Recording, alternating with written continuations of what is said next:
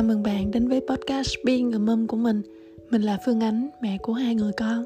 Hiện mình là Early Years Educator ở Anh Một người làm việc chuyên ngành giáo dục sớm. Hy vọng khi bạn nghe podcast này Bạn sẽ tìm thấy được một vùng trời bình yên Mà ở đó bạn được lắng nghe Được đồng cảm và buông bỏ áp lực trên hành trình giáo dục gia đình. Ở tập thứ hai này Mình sẽ nói về những cách để giúp con nâng cao các kỹ năng xã hội, giúp con mạnh dạn hơn để tương tác với người khác. Mình hiểu rằng phụ huynh của các đứa trẻ có tính cách rụt rè, hướng nội sẽ cần phải kiên nhẫn hơn rất nhiều, vì chúng ta cần chấp nhận rằng đoạn đường này đi rất là dài. Trên đoạn đường này, hai điều mà con cần nhất ở cha mẹ của mình, thứ nhất chính là quan sát mình quan sát để nhận ra con đang gặp thử thách, nhưng cần phải kìm lòng để can thiệp ít nhất có thể. Đây là một điều rất là khó, vì nhiều khi chúng mình phải vượt qua rất nhiều những áp lực từ xung quanh, cả những mong đợi bên trong của chúng ta.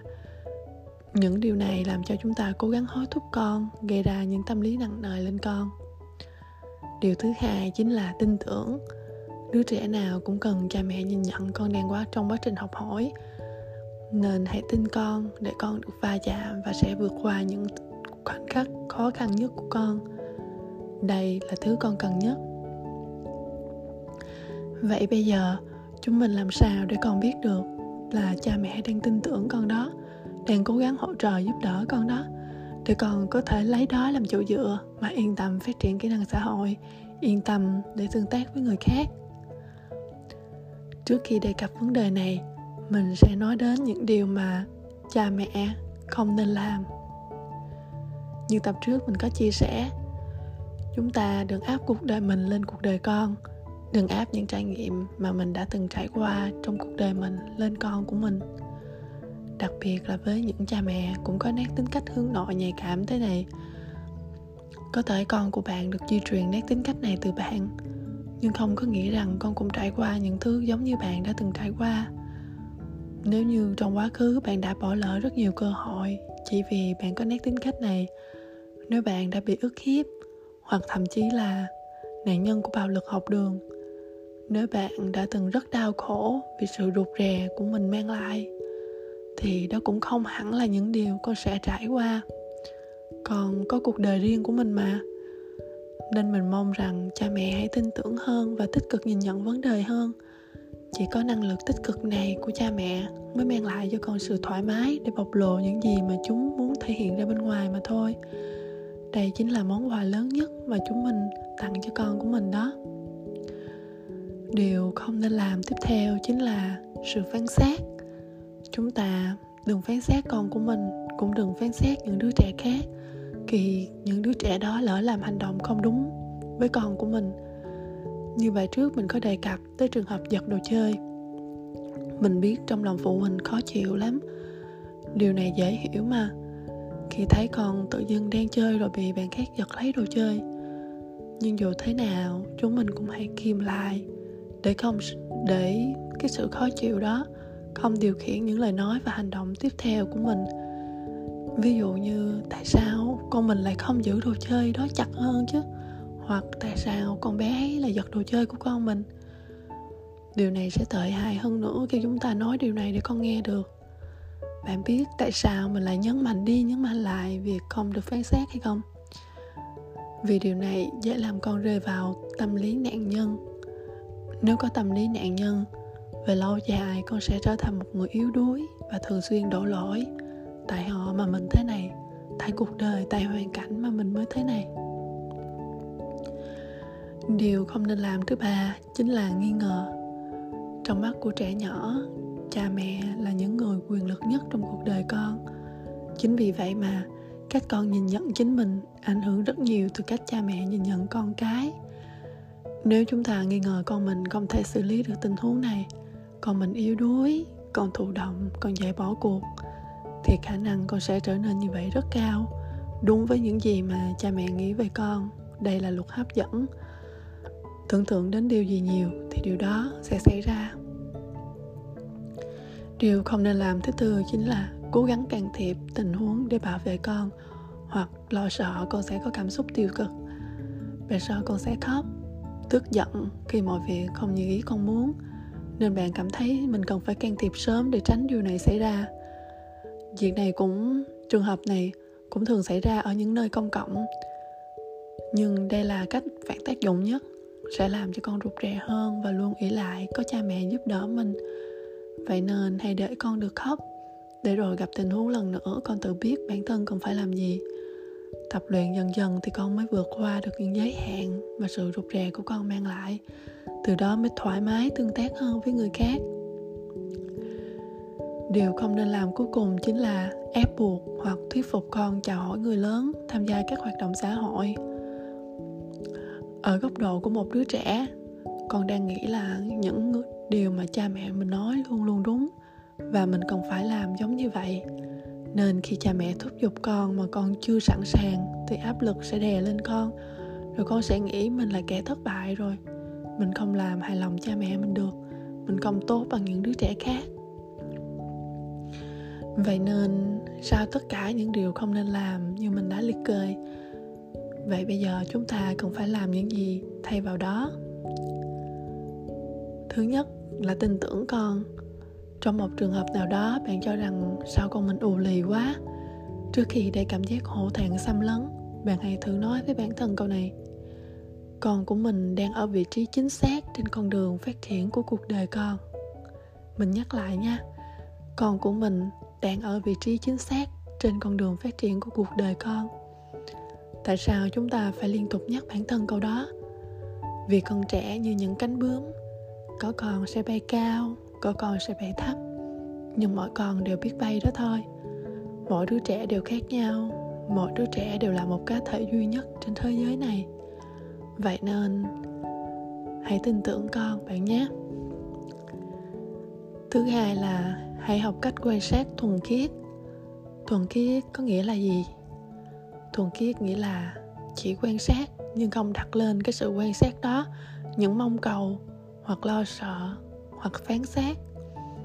Khi chúng ta gác lại những lo lắng cho tương lai, thậm chí những điều này nó chưa xảy ra, thì chúng ta mới có thể nhìn nhận tình huống rõ ràng hơn. Từ đó mới sáng suốt đưa ra cách hỗ trợ con được. Thứ ba là chúng ta hãy là chỗ dựa tinh thần cho con chắc hẳn nhiều bạn đang hiểu rằng tại sao mình luôn nhấn mạnh hãy tin con, hãy để con tự giải quyết vấn đề, hãy để con đối mặt cảm xúc. Mà sao giờ mình lại nói rằng chúng ta hãy là chỗ dựa tinh thần cho con? Điều này có mâu thuẫn hay không? Thật ra, chỗ dựa tinh thần nghĩa là sau tất cả vẫn có mẹ ở đây bên con? Con đang buồn, con khóc, con bực bội, con thất vọng mẹ sẽ ngồi đây bên con, đến khi cảm xúc này qua đi. Cảm xúc của con trẻ thực ra rất là nhạy cảm, đặc biệt với những đứa trẻ rụt rè. Chúng nhạy cảm hơn người lớn rất là nhiều. Nên lúc bạn thấy chúng vui cũng vui dữ lắm, mà buồn thì cũng buồn dữ lắm.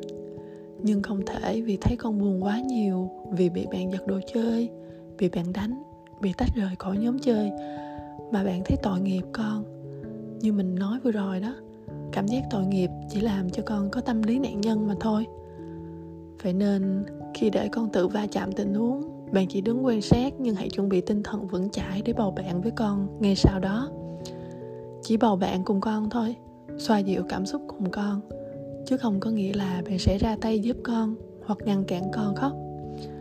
Để con va vấp để rồi sau đó con lớn mạnh hơn, thì bạn cũng phải đủ sức để là điểm tựa vững chắc cho con dựa vào về mặt cảm xúc. Đây cũng là phần trả lời của mình cho câu hỏi của một bạn. Bạn hỏi khi con bị giật đồ chơi, con buồn. Bạn thấy rất là thương mà không biết phải an ủi thế nào. Bạn chỉ cần đến bên con, nói với con là, con đang buồn hả? Mẹ vừa thấy bạn lấy đồ chơi trên tay con, mẹ biết con buồn lắm. Rồi bạn ôm con, cùng con vượt qua cảm xúc đó khi thấy con bình tĩnh hơn, bạn có thể nói, con có mẹ cùng, con có muốn cùng mẹ đi tìm đồ chơi khác không? Tuyệt đối không cần phải nói gì thêm, kiểu như là, bạn kỳ quá ha, giật đồ chơi của con vậy đó. Hoặc là, thương con quá, buồn quá ha con, tội nghiệp con quá. Những câu kiểu này chỉ làm cho con càng yếu đuối đi mà thôi.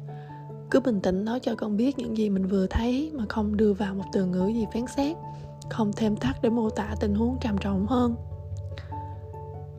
Chỉ giữ một mức độ quan sát một cách thuần khiết và nói với con những gì mà mình thấy mà thôi. Và sau đây là những tips những cái um, cách mà mình đã áp dụng cho cậu con trai lớn của mình. Bạn thử áp dụng xem có cách nào phù hợp cho con bạn không nha.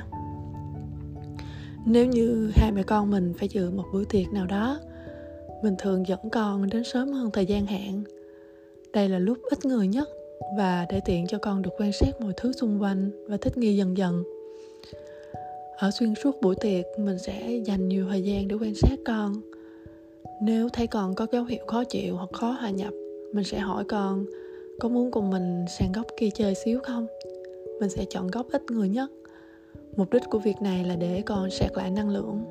Như các bạn cũng biết người hướng nội thì họ có thể tham gia. Họ không thể tham gia với nhiều người mà xuyên suốt một buổi được, mà họ phải tìm một nơi yên tĩnh để sạc lại năng lượng rồi mới tiếp tục. Điều này bạn sẽ giúp con được duy trì thời gian tham gia buổi tiệc dài hơn, mà còn phải về sớm, vì con đã cạn kiệt hết năng lượng rồi sau đó mẹ nheo. Vậy nên cứ khoảng 15 3 30 phút mà bạn nhìn qua con cảm thấy con khó chịu rồi thì hãy dẫn con sang một góc để sạc lại năng lượng, rồi sau đó hai mẹ con mình tiếp tục nhé. Kỳ chuẩn bị đến một chỗ lạ lẫm. Mình thường bảo con chọn một món đồ chơi mà con thích và cầm theo. Nó giống như là người bạn của con để con dựa vào. Và khi gặp người lạ, những người đó cũng có đề tài để nói chuyện để con dễ kết nối hơn, như là, ồ, cô thấy con búp bê trên tay con xinh quá. Bạn ấy tên gì vậy con? Ai mua cho con vậy? Các bạn nhỏ sẽ rất hào hứng khi biết một người nào đó cũng thích thứ mà bạn ấy thích. Hào hứng ở đây không có nghĩa là bạn sẽ trả lời ngay lập tức các câu hỏi, nhưng trong lòng bạn sẽ cảm thấy thân thuộc và có sự kết nối. Dần dần bạn sẽ mở lòng ra với người đó. Mình cũng bảo con chọn thêm một món đồ chơi tương ứng nữa cho người mà con sắp gặp được chơi cùng với con. Ví dụ như lúc về nhà ông bà, mình sẽ hỏi con là, con nghĩ bà thích chơi cái gì? Con chọn để bà chơi chung với con. Khi đến nhà ông bà, thì mình sẽ không thúc giục con kiểu như là, con chỉ các bà chơi đi, con lấy đồ chơi này cho bà chơi cùng đi. Mà mình sẽ chỉ nói nhỏ với bà, nhờ bà lên tiếng trước, bảo cháu hướng dẫn chơi. Cách này sẽ giúp con bớt áp lực hơn là cứ bắt con phải lên tiếng trước để kết nối với người khác. Ngoài ra, mình cũng thường cùng con tham gia những lớp học tương tác ngoài khóa nhưng những lớp học này được cho phụ huynh đứng gần để nhìn. Trong lớp sẽ có giáo viên hướng dẫn, có bạn bè. Như vậy thì con sẽ giảm dần sự hỗ trợ từ phía bạn, mà con vẫn cảm thấy an tâm để tham gia các hoạt động đó khi nhìn thấy có mẹ ở đó. Còn về vấn đề con rụt rè không chào hỏi người lớn, mình có viết một bài về nội dung này. Mình để lại link trong mô tả podcast. Bạn có thể vào link để đọc hoặc vào facebook của mình để tìm đọc nha Mình hy vọng tập podcast này sẽ giúp phụ huynh buông bỏ áp lực khi có con rụt rè và phần nào hỗ trợ được các bạn đồng hành với con tốt hơn. Chúc bạn và con một đầu tuần nhiều năng lượng cho các hoạt động sắp tới và không quên cẩn thận phòng tránh Covid nha. Nếu bạn hứng thú với những gì mình chia sẻ, bạn hãy nhấn follow podcast của mình trên Spotify và trang Facebook của mình để cập nhật những tập podcast tiếp theo nhé. Nếu bạn thấy podcast này có ích, bạn hãy share cho bạn bè cùng nghe. Hoặc bạn muốn góp ý chia sẻ cảm nghĩ bạn có thể để lại bình luận trên facebook của mình hoặc qua địa chỉ email mình để lại trong phần mô tả podcast. Như các bạn cũng biết làm podcast mình không được bất kỳ một lợi ích nào cả. Ở đây là mình nhắc tới lợi ích vật chất còn lợi ích về mặt tinh thần thì có rất rất nhiều. Mình rất hạnh phúc khi được chia sẻ những điều này đến với nhiều mẹ để giúp cho các con được phát triển lành mạnh hơn. Thế nên mỗi cái share, mỗi lời bình luận, mỗi lượt follow là nguồn động lực lớn nhất để mình tiếp tục làm nội dung cho những tập tiếp theo. Một lần nữa, thật biết ơn và yêu thương cả nhà thật nhiều. Tạm biệt và hẹn gặp lại các bạn trong những tập kế tiếp nhé. Tạm biệt. you